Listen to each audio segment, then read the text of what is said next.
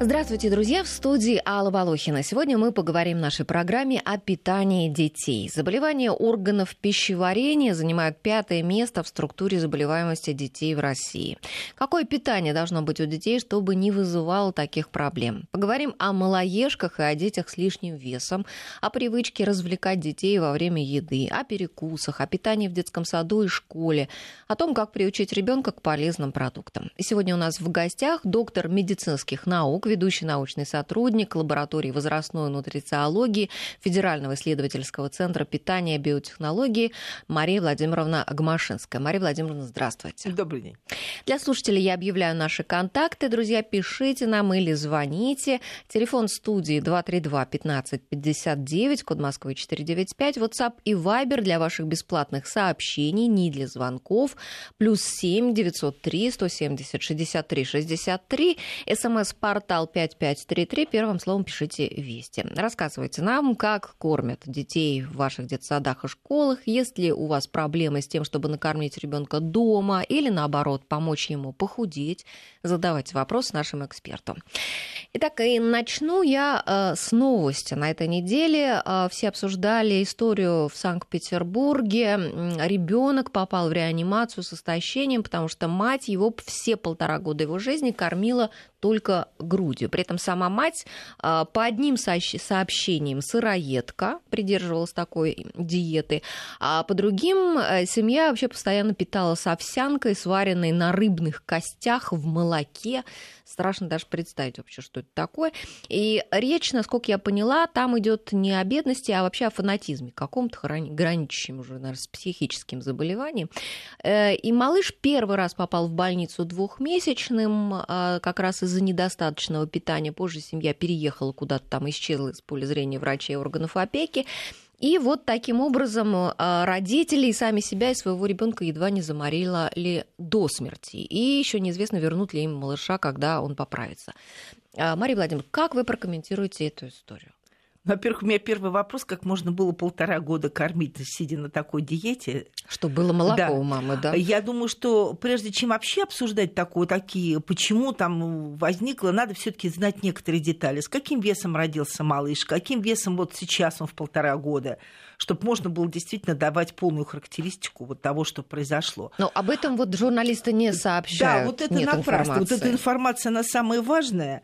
Не то даже, что мать вообще на такой диете. Мне довольно странно, что молоко не закончилось буквально через несколько... А может, и закончилось? А вот может... кто его знает? Да, может, они его вот этим вот на рыбных костях бульоном вообще кормят? Ну, в общем, непонятно. Здесь, я думаю, что нам не столько надо обсуждать вот этот вопрос, там, чем она его кормила, как она его довела до жизни такой, а просто сказать нашим дорогим матерям, которые кормят грудью: мамочки, будьте к себе предельно внимательны. Если у вас нет никаких тяжелых форм аллергии, то вы, в принципе, можете есть все. Я обычно говорю так: можно есть все, что можно давать 3-летнему ребенку. То есть не давать острое, копченое, очень сильно соленые продукты. То есть все, чем вы будете кормить 3-летнего ребенка, давайте ему себе. То есть вы таким образом сможете потом научиться кормить своего малыша в 3 года, и при этом будет хорошая нормальная еда. Причем лучше всего переходить всей семьей на здоровое питание еще в стадии ожидания малыша, то есть во время беременности, то, о чем мы все время, в общем-то, говорим. И следующий этап: папу тоже приучать к здоровой еде. Это вкусно. Какие-то небольшие моменты отступления от диеты, которые может себе позволить взрослый мужчина, можно делать без присутствия ребенка просто. Прятаться, что ли? Зачем прятаться? Дети спать ложатся, в общем-то, достаточно рано. И тут у родителей начинается жизнь. Можно себе позволить. Потом, вы знаете, чем вы откровеннее с ребенком, даже маленьким ребенком, вы просто ему объясняете, что есть продукты, которые ест только папа, едят только взрослые. И он маленький уже начинает осознавать, что да, есть такие продукты, которые ест папа. Скорее бы я вырос. Да, вы знаете, самое интересное, что проблема с пивом элементарно решается. Не надо в туалете сидеть с бутылкой совершенно. Ребенку объясняют, что это пиво, что его пьют взрослые люди. И ребенку можно дать только понюхать его. Пробовать-то не надо, конечно, давать, а понюхать. Даже сам запах вызовет отвращение, и ребенок не захочет это есть. Но ты понимаешь, и папа ест не всегда все полезное. И он понимает, что да, вот есть то, что дают мне. А что касается сладостей, вот таких вот вещей, которые должны, они не должны лежать на поверхности, чтобы не соблазняться. И то же самое кормящей маме. Не надо кормящей маме на столе иметь там гору всякого печенья, шоколада. Волей-неволей она к нему прикоснется. Вот шоколад из питания кормящей матери как раз снять можно из-за возможности развития тяжелых форм аллергии у детей. Вот. Все остальные продукты, и молочные, и мясные, мясо, рыба, овощи, фрукты, но на начальных стадиях лактации там, конечно, лучше отварные овощи, не в сыром виде. А что касается, значит, фруктов, если это осенне-зимний период, то можно пользоваться и продуктами питания промышленного выпуска, замороженными овощами и фруктами, можно тоже их использовать. То есть сейчас возможности для организации питания, здорового питания кормящей матери и беременной женщины вообще проблем нет.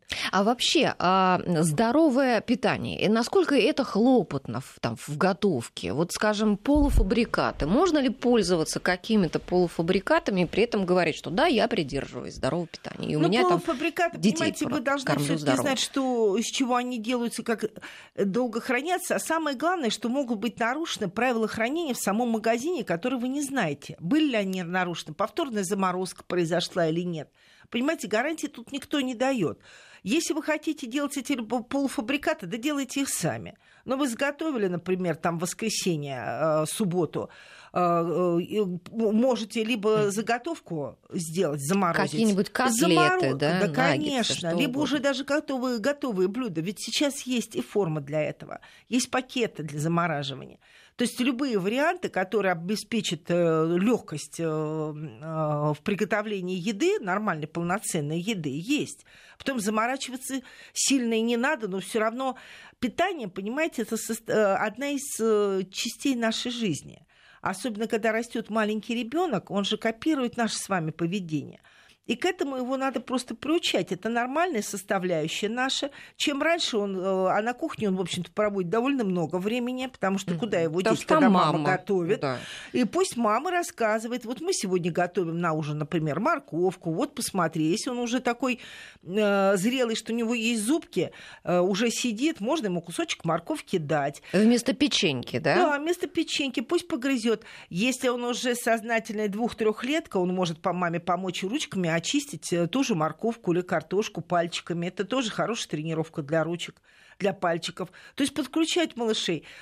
Печенье. Почему печенье нельзя сделать вместе с малышом? Мама сейчас очень увлекается лепкой. Пожалуйста, лепите из теста. Вылепили, поставили в духовку. У вас готово печенье, вкусное. Вы знаете, что вы туда добавили. Все прекрасно и нормально. Детское печенье, конечно, давать нужно. Вот эти детские наши продукты промышленного выпуска, их просто нужно знать ассортимент. Это лучше делать еще во время беременности, потому что их очень много. Маме разобраться надо, что и что. Почитать этикетки, посмотреть, даже знакомиться с различными вкусами, там, фруктовое пюре, ну, овощные без соли, можно и маму много не пробовать, там, тыкву оставить и морковку, например. А фруктовые, конечно, они очень удобны, они же есть в мягких упаковках паучих, что мама может взять с собой там, на прогулку в качестве перекуса. Вот это тоже, то есть это все формируется с момента вот того, как мы ожидаем наших детей. И папу к этому, кстати, тоже подключать надо. Я вам не предлагаю папе паучи давать. Вот. Но чтобы папа был тоже включен в этот процесс и знал, что такое эти паучи, а может быть, даже и съест, они, кстати, любят их. Вообще фруктовые пюре. Кстати, я однажды папу одного встретила в магазине, он подошел ко мне. Папа такой был, ну, приезжий какой-то, папа из Средней Азии откуда-то, плохо говорил по-русски, и спросил у меня для новорожденного ребенка, что мне купить. Я была немножко в шоке. Я его отвела к полочке, достала ему это детское питание, показала, он посмотрел, ему оно как-то не понравилось. И я не знаю, что уже он в результате там купил, я потом уже ушла, но какое-то беспокойство у меня осталось вообще, его ли он купит. Для новорожденного ребенка, да. Если вас спрашивают, самое лучшее – это мамина грудь. Ну, там неизвестно, что с мамой, почему никто вдруг не заменял. Да. Дело в том, что если такие вопросы адресуются вот так, а что мне купить? Доктор есть? Есть. Вот к доктору обратись, он знает ребенка. Потому что, когда мы переводим маленьких детей на искусственное вскармливание, это очень серьезная проблема, очень серьезный вопрос. И смесь нужно подобрать малышу, именно исходя из его массы ростовых показателей, значит, доношенный, недоношенный, и его отсутствие там, или наличие функциональных особенностей, предрасположенности к аллергии. Вот это очень серьезно. Поэтому вот так искусственную смесь, мне кажется, что не хватает молока, давай-ка я дам. Угу. Любую, да, может быть, ориентируясь на цену или там, на производителя. Да, во-первых, на цену ориентироваться, чем дороже, тем лучше не надо, потому что можно купить, эти случаи бывали, когда глубокие гидролизаты покупали здоровым детям горькие. Вот, это делать совершенно не надо. Нужно прежде всего постимулировать, стимуляцией лактации у мамы заняться. Во-первых, маме успокоиться. Потому что если ребятенок прибавляет в массе, прежде всего нужно знать вот всегда, сколько весит ваш ребенок. Вы выписались из роддома, прошло там 10 дней, все нормально, он хорошо ест, спит, все в порядке, вы можете не беспокоиться. Но если вы видите, что он беспокоится, что он либо плачет, либо он не засыпает после кормления, что вот какие-то такие есть моменты, что вроде и хочет заснуть, а не может, тогда надо взять весы и взвесить. И если малыш ваш не прибавил в массе там, на 10-й, на 14-й день, срочно проконсультироваться с врачом, начать стимуляцию лактации, а уже потом, если врач сочтет нужным, придерживаться его рекомендаций по введению смеси, а главное, по объемам, и стимулировать лактацию. А как ее стимулировать правильно? Ну, вот, знаете, в старинные времена что говорили, да, там чай с молоком. Чем чаще вы прикладываете груди, так наше свободное вскармливание самый лучший вид стимуляции лактации. То есть ребенка первый месяц-полтора прикладывать столько, сколько он хочет. Но это должно быть не реже, чем через 2 часа. То есть если ребенок спит у вас 4 часа, вы радостные, довольные, что какой хороший у вас ребенок, так и редко крепкий просыпается. Сон, здоровый. Да. Вот здесь всегда, я говорю, вы всегда будете начеку, если ребенок не кричит. Здоровый ребенок на первом месяце, новорожденный, он должен кричать и говорить о том, что «мама, я хочу». Как он все привлечет внимание-то? Он же не может сказать «дай мне грудь». Значит, он кричит. Чем он сильнее кричит, значит, тем лучше. «Мама, давай грудь». Требует он обычно где-то в период до 10-го дня, он может требовать чуть ли не 20 раз в день. Потом этот процесс урежается, становится где-то 7-8 раз, 9 раз с учетом ночных кормлений к концу первого месяца. И вот здесь как раз вот мама должна на это ориентироваться. Долго спит? Обратите внимание, к вам ходит медсестра, к вам ходит врач на первом месяце, обратите внимание доктора. Возьмите весы, взвесьте ребенка, посмотрите. В конце концов, можно сделать за сутки контрольное взвешивание за сутки. То есть посмотреть, сколько малыш выпивает за сутки молока. При этом самое главное, чтобы мама была сама спокойна. Если мама дергается, волнуется, что вот ничего не происходит. Ребята, ничего на самом деле не происходит. Да, мы сейчас разберемся. Да, все будет у нас нормально. Самое главное, маме успокоиться. И в семье успокоиться бабушке, который всегда может самые даже всех заводить, да, заводить просто. И папе тоже сказать, все у нас все хорошо. Есть прекрасная музыка. Я могу назвать автора, да? Да. Лазарев, Михаил Вывович Лазарев. Есть великолепная музыка, музыка любви, музыка молочная. Его набрать даже будет достаточно. У него есть музыка, посвященная беременности, ожиданию ребенка, родам. Молочная река, по-моему, называется у него, это по стимуляции лактации. Ну, наверное, все равно, в общем-то, любая приятная музыка, которая успокаивает она маму, может мы сами ее испытали, применяться. Я вам могу сказать, что это действительно, он сам человек интересный. И вот это, он действительно, она действительно действует в тот момент, когда нужно. Вот это нужно маме иметь в виду, она расслабится. Хорошо, есть... Мария Владимировна, извините, а вот возвращаясь к продуктам, какие-то из продуктов они могут стимулировать лактацию? Есть лактогенные чаи, которые мамы, кстати, великолепно все знают. По лактогенным чаям и вообще 45% матерей их используют в своем питании, тут наши данные. Хуже знают специализированные продукты.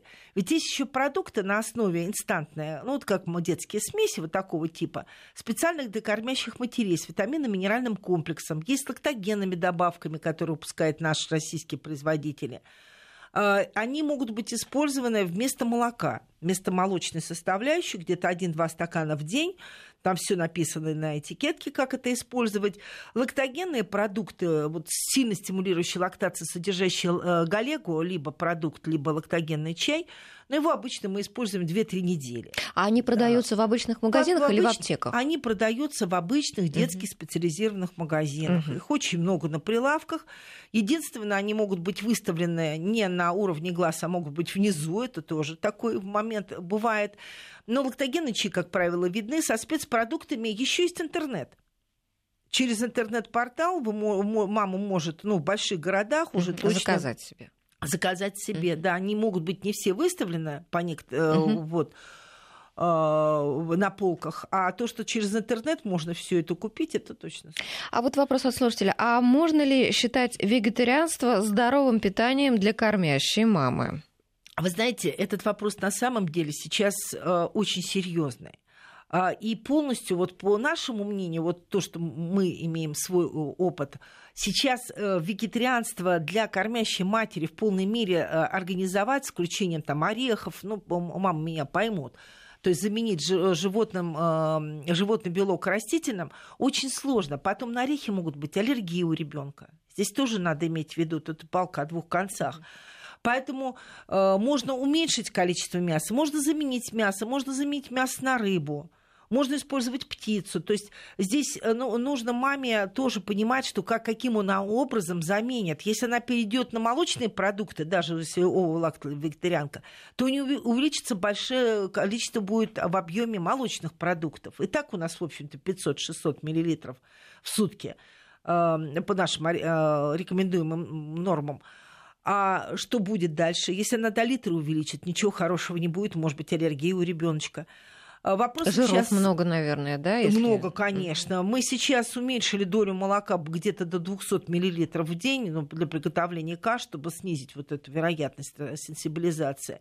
В НЦЗД занимаются сейчас этим вопросом вегетарианства у детей. Это что такое? Научный центр здоровья, он немножко сейчас более по-другому называется. В общем, всегда можно по интернету его найти. Там, да, сейчас занимаются детишками-вегетарианцами.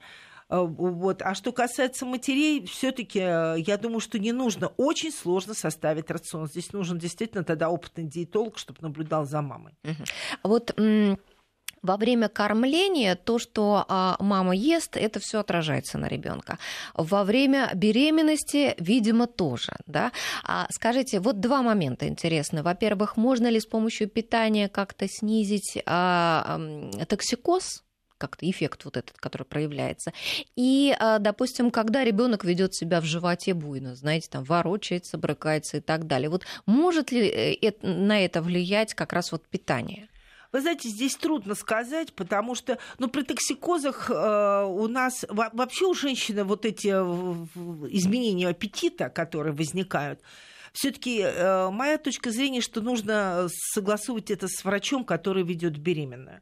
Если это нормальное, можно сказать, состояние, когда хочется солененького, хочется все это умеренно, рвоты нет, потери в массе нет, то это состояние, в общем-то, можно считать, и нормальным. Это оно достаточно быстро пройдет.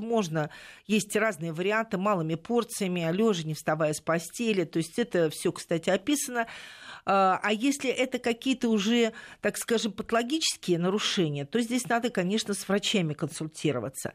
Что касается связи такой питания и поведения ребенка, здесь тоже трудно сказать, потому что поведение ребенка причинами может быть разное. Прежде всего, это развитие гипоксии плода, когда ребенок начинает активно двигаться. Опять-таки, прежде чем бросаться что-то начинать есть или что-то исключать, нужно поговорить с акушером-гинекологом и выяснить вначале причину этого. Конечно, на ночь наедаться кормящей матери не надо, как, в общем-то, в принципе, и всем. Хорошо. Почему одни дети едят хорошо, а другие дети едят плохо? Вообще, рождается ли с этим ребенок, или это как-то мы сами, матери, родители формируют это в нем? Здесь два момента, может быть. Опять-таки, то, что мы говорим, что прежде всего нам доктор должен сказать, что с нашим ребенком, которого мы подозреваем, что он плохо ест, что у него физическое развитие нормальное, что все у него, в принципе, нормально, органы и система работают нормально, а остальное либо это индивидуальные особенности малыша, вот, либо просто какие-то нарушения, которые мама делает в организации питания детей. Ведь дети тоже разные рождаются. Здесь прекрасно надо понимать, что какие-то нарушения неврологические, они могут быть. Поэтому если эти дети, то это нужно консультироваться, конечно, с нашими невропатологами, которые наблюдают малыша, чтобы посмотрели. Что нет, касается... речь даже не обязательно о малышах. Бывают там дети садовского возраста, и школьного, которые плохо едят. Здесь нарушения эпизодические, они могут быть. Что вы подразумеваете под нарушениями? Ребенок ел хорошо суп, вдруг он в один прекрасный день отказался от супа. Ну и что? Бывают дети, которых вообще невозможно накормить, уговорить, и просто родители, вся семья, это становится проблемой для семьи. Если было все хорошо, и вдруг это стало проблемой, значит, была какая-то причина. Может быть, ребенок болел до этого и тяжело болел. После болезни действительно малыш может на какое-то время отказаться от еды, могут быть нарушения микрофлоры кишечника. Да причин-то тут много на самом деле. То есть ребенку нужно помочь адаптироваться, восстановиться, стадия вот эта должна пройти, и не торопить его, если почему-то он отказывается. То есть если малыш здоровенький начинает вас отказываться от еды, разобраться, в чем дело. Во-первых, а может быть жара, и он действительно отказывается. В жару никто есть не захочет. Родителям, прежде всего, я всегда бы ставила родителя на место ребенка. А почему, собственно говоря, могла возникнуть такая ситуация? Может быть, жарко. Может быть, ему хочется пить, а он еще не может сказать, что он хочет пить. Когда он маленький, он просто не понимает. Ему плохо. Он плохо, он начинает кричать, он начинает визжать, он может там чего угодно лечь на пол, там, дрыгать ногами. Вы думаете, что это истерика, а это не истерика. Во-первых, вы его могли просто переутомить, много-много ходили, а он устал. Полутора-двухлетний, а вы его там повели, гоняете по площадке, он у вас набегался, дайте ему попить. То есть в рюкзачке у вас должна быть обязательно водичка. И, может быть, даже легкий перекус. Но в виде вот того же пауча фруктового пюре, вот, который никак не нарушит аппетит ребенка, либо фруктовый батончик, и дали ему перекусить. Ты, может быть, кушать хочешь. Посмотреть, успокоить его. Не кричать, ах ты какой. Прежде всего, родители что волнуют? Как о нем подумают окружающие?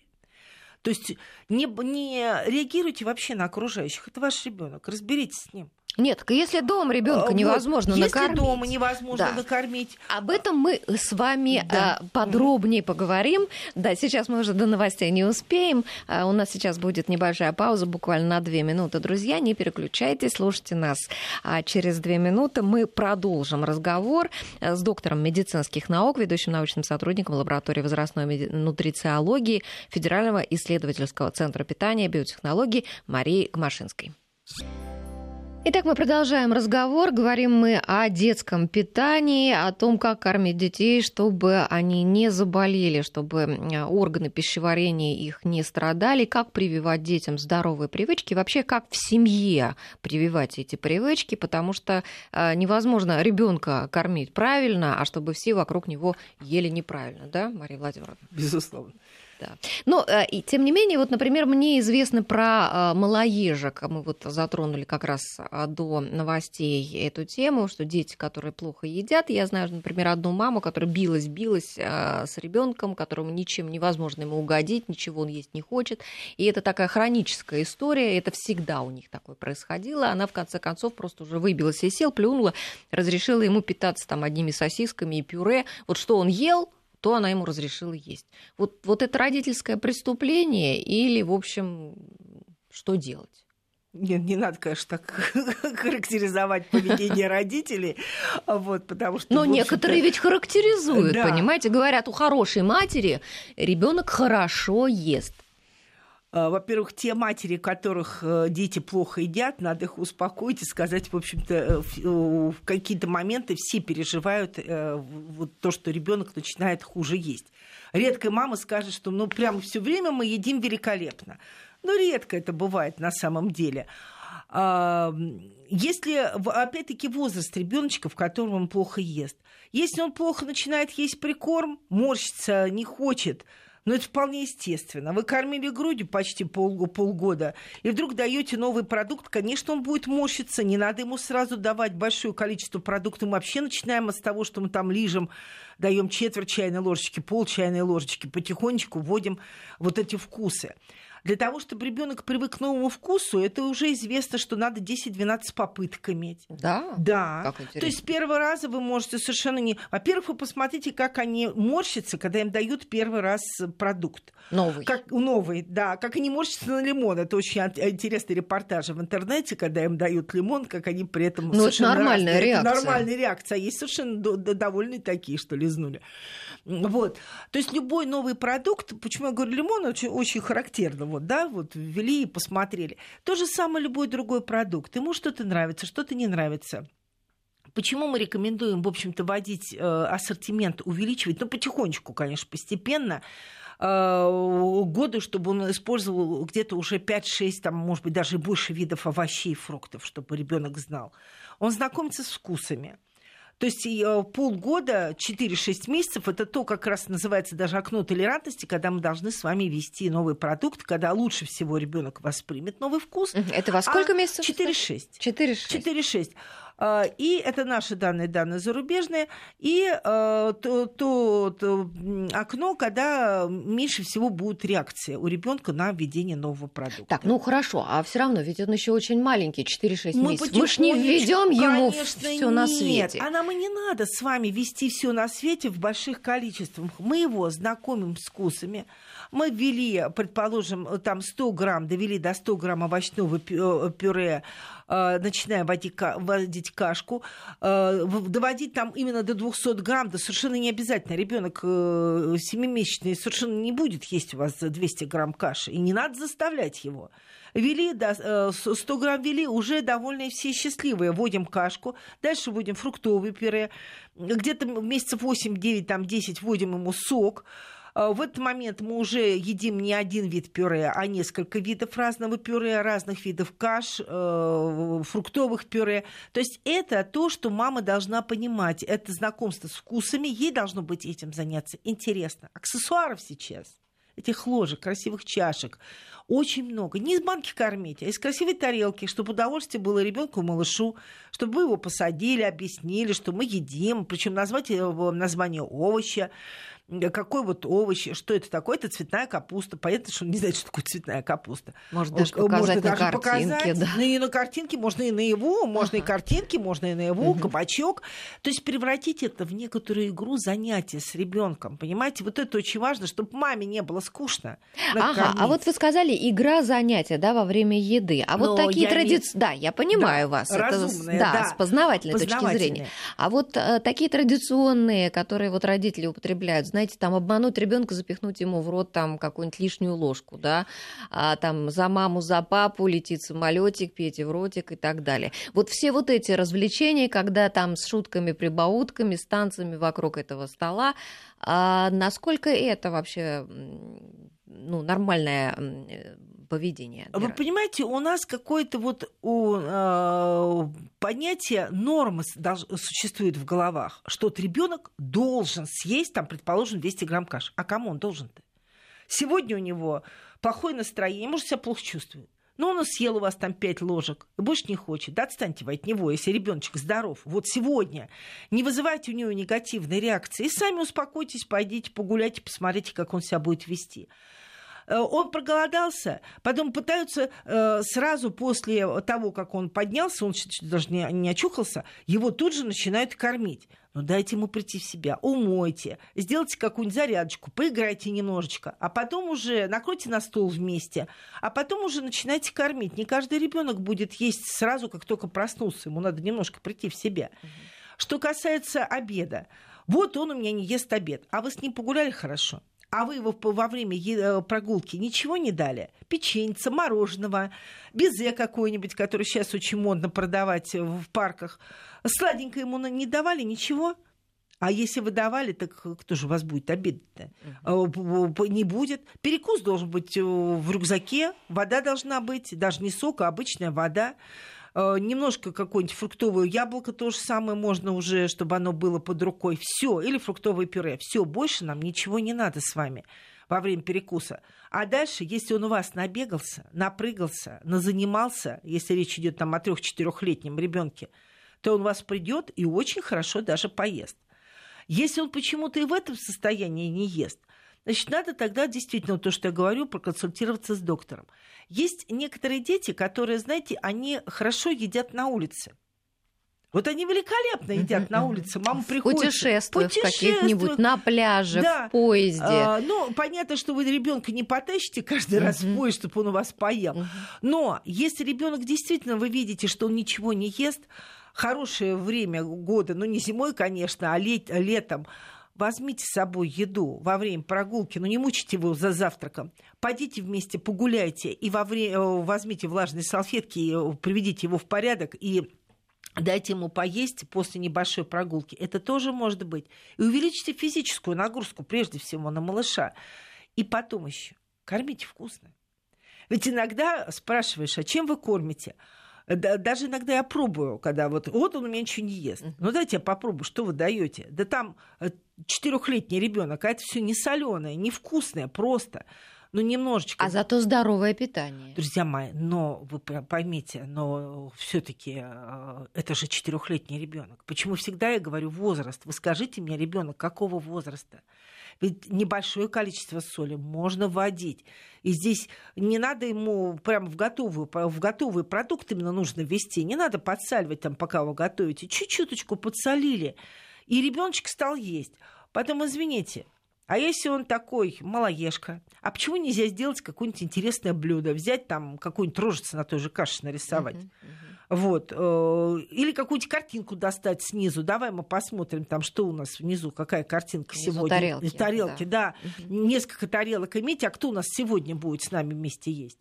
Вот. Покормить медведя рядом тоже не беда. А самое главное родителям разобраться в причинах. Вот та мама, которая уже не знает, чего делать, если это постоянно, друзья мои, но есть диетологи, которые вам помогут проконсультироваться.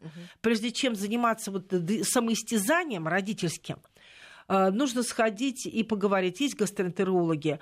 Можно положить ребенка в больницу, обследовать, что же такое все-таки произошло. Там 3-4 дня, но хоть создать причину, почему он там отказывается. Но в принципе ведь на сниженный аппетит ведь влияет еще и какая-нибудь там дискинезия желудка. Вот, да? Желчного пути. Да. Поэтому я говорю, что нужно есть моменты, когда на ребеночка нужно обследовать и выяснить сначала, в чем же дело. Если он здоров и все в порядке, значит, маме выдохнуть.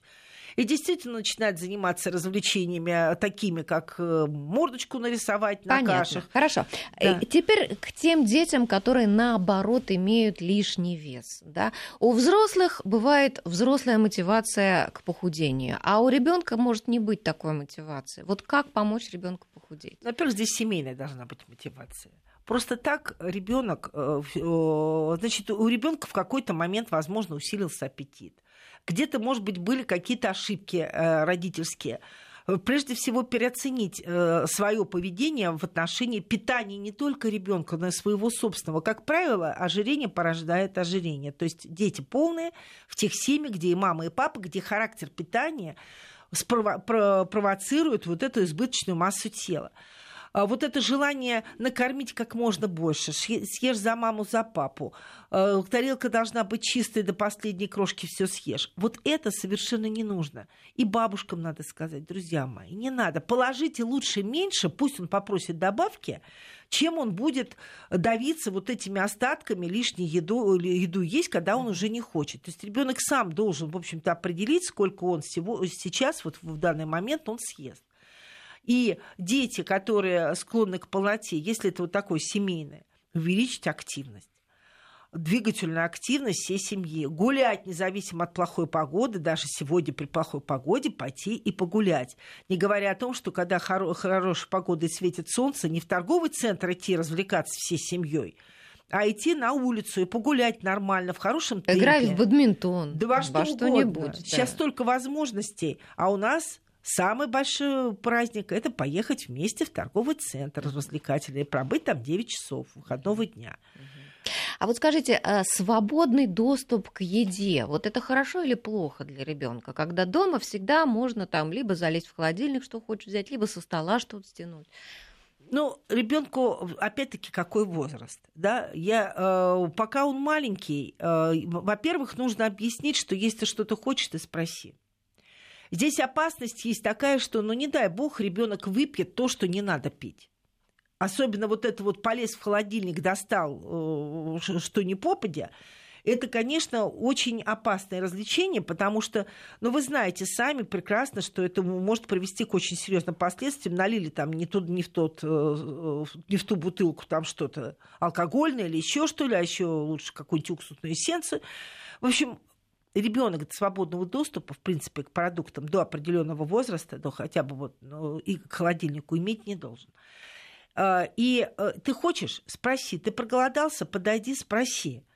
Вот это стоят вазочки, да даже и фрукты не нужны вот так вот на видном месте. Ну, яблоки еще могут, конечно, лежать. Вот. А в принципе, ты хочешь, проголодался, подойди, спроси. Я тебе всегда дам, что ты хочешь сегодня.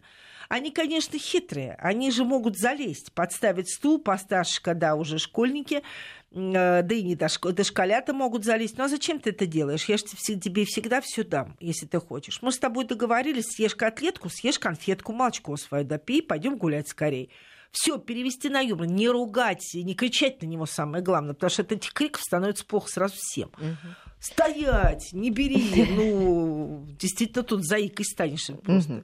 Ну, а вот разгрузочные дни для детей с повышенным весом, вот с лишним весом, для них можно устраивать? Там не разгрузочные дни идут, там идут специально разработанные диеты под контролем веса, под контролем самочувствия ребенка с расчетом калорийности именно. То есть самодеятельностью заниматься без контроля, без консультации с врачом я бы не рекомендовала. Сейчас разработано все это, есть рекомендации.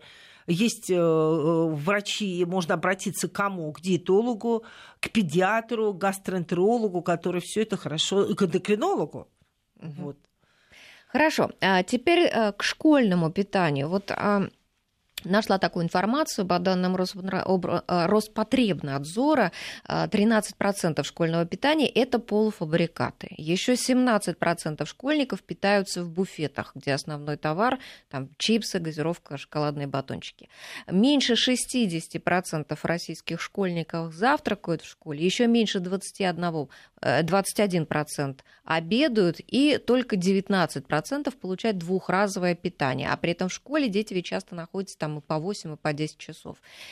Отсюда, вероятно, и заболевание желудочно-кишечного тракта. Как вы считаете? Ну, здесь, понимаете, опять-таки нужно смотреть, почему все это, собственно говоря, происходит. Дошкольные дети младших классов. Сейчас этот вопрос поднимается, ведь на самом высоком уровне сейчас рассматривается закон о детском питании, о безопасности детского питания, вот, имеется в виду в образовательных коллективах.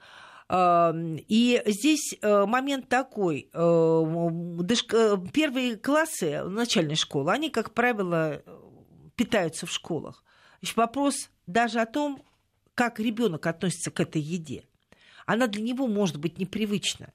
Не потому что плохая она, невкусная. А может быть, просто ребенок не привык к той же запеканке. Или он ее почему-то не любит, эту запеканку. Здесь, то есть, надо разобраться в причинах, а почему, собственно говоря, мой ребенок не ест, что там действительно вкусно, невкусно, какой ассортимент, какое меню. Все это вывешено на сайтах школы, должно быть.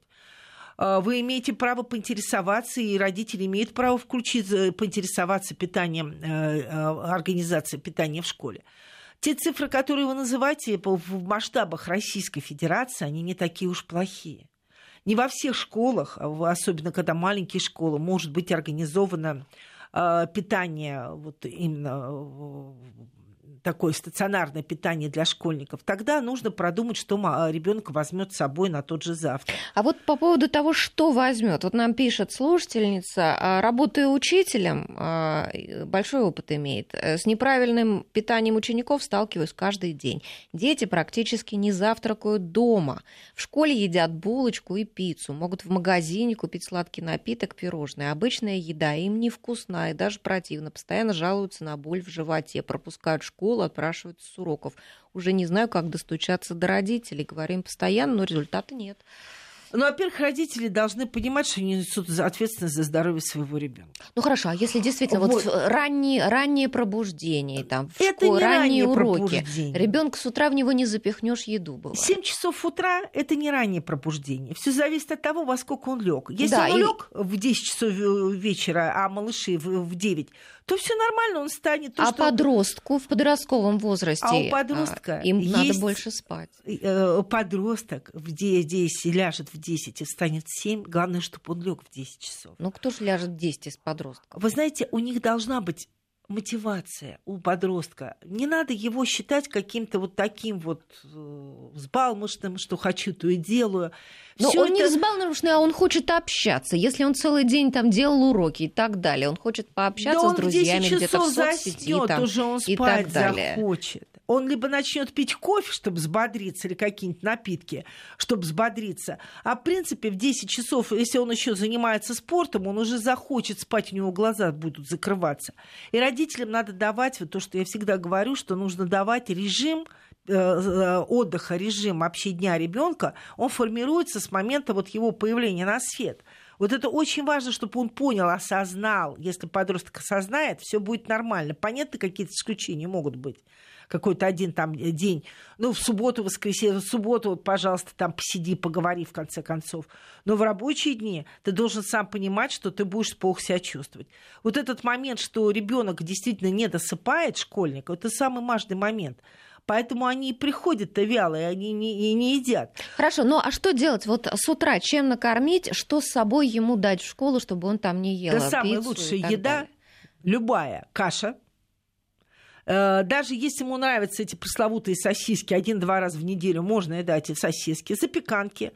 Любую кашу можно приготовить еще с вечера. Запеканку тоже можно приготовить с вечера. Сосиски, кстати, извините меня, но школьник 14 лет, 180 сантиметров роста, мог бы и сам себе завтрак приготовить.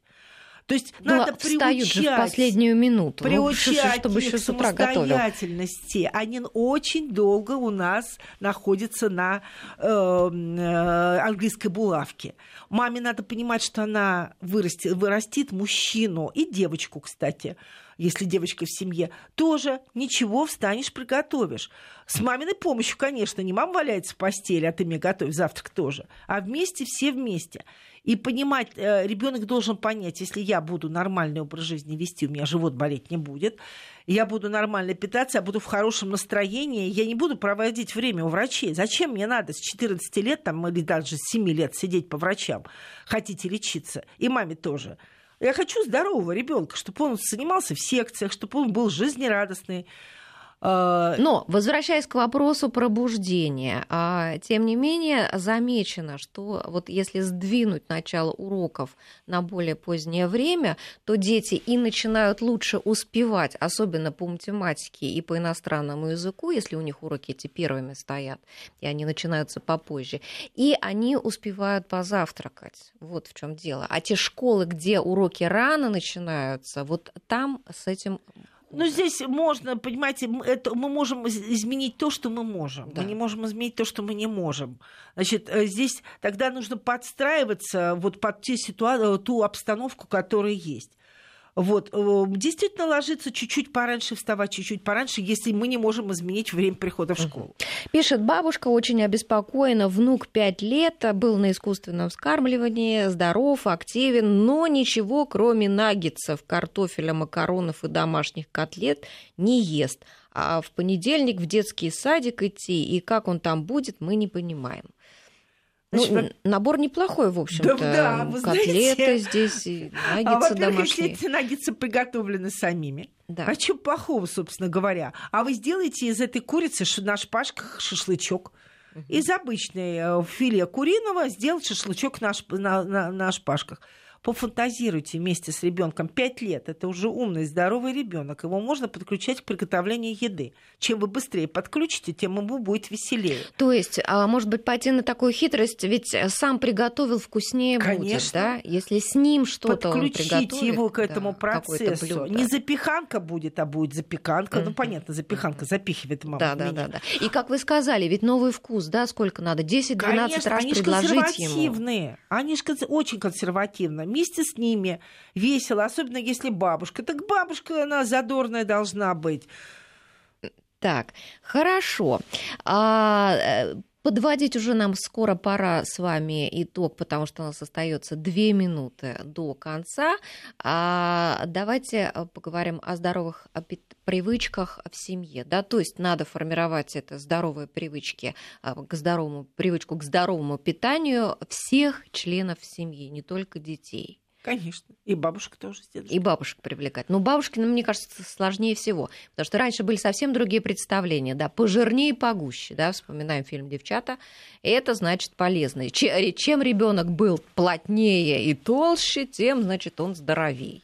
Но это уже не бабушки, а прабабушки. Прабабушки, наверное, да. А современные бабушки, они уже как раз им по 45-65, да, ну, по 70. Они достаточно молодые еще все. И они уже прошедшие через 90-е годы, через все, то есть они все прекрасно понимают. И, кстати, большинство из них занимается здоровым питанием. Хорошо, а если, например, вот коренным образом отличается представление, да, о питании, не знаю, бабушка много солит, например, мама солит мало, а ребенка приходится вот там к бабушке отправлять и так далее. Ну, просто с бабушкой договориться, что моя дорогая мамочка, я знаю, что ты меня очень любишь, я тебя очень люблю, ну, пожалуйста, вот я приготовила еду, я здесь готова едой, накорми его, пожалуйста, вот этой едой, я тебя очень прошу. Пожалуйста, в твое питание я не вмешиваюсь, но я мама своего ребенка, я за него отвечаю. А бабушка должна понимать, что она свое дело сделала, она родила, она сейчас вырастила маму. Ей подарили внука. Развлекайтесь вместе с внуком, вам будет интересно. А вот то, изучайте книжки о здоровом питании. Да, изучайте вместе книжки о здоровом питании.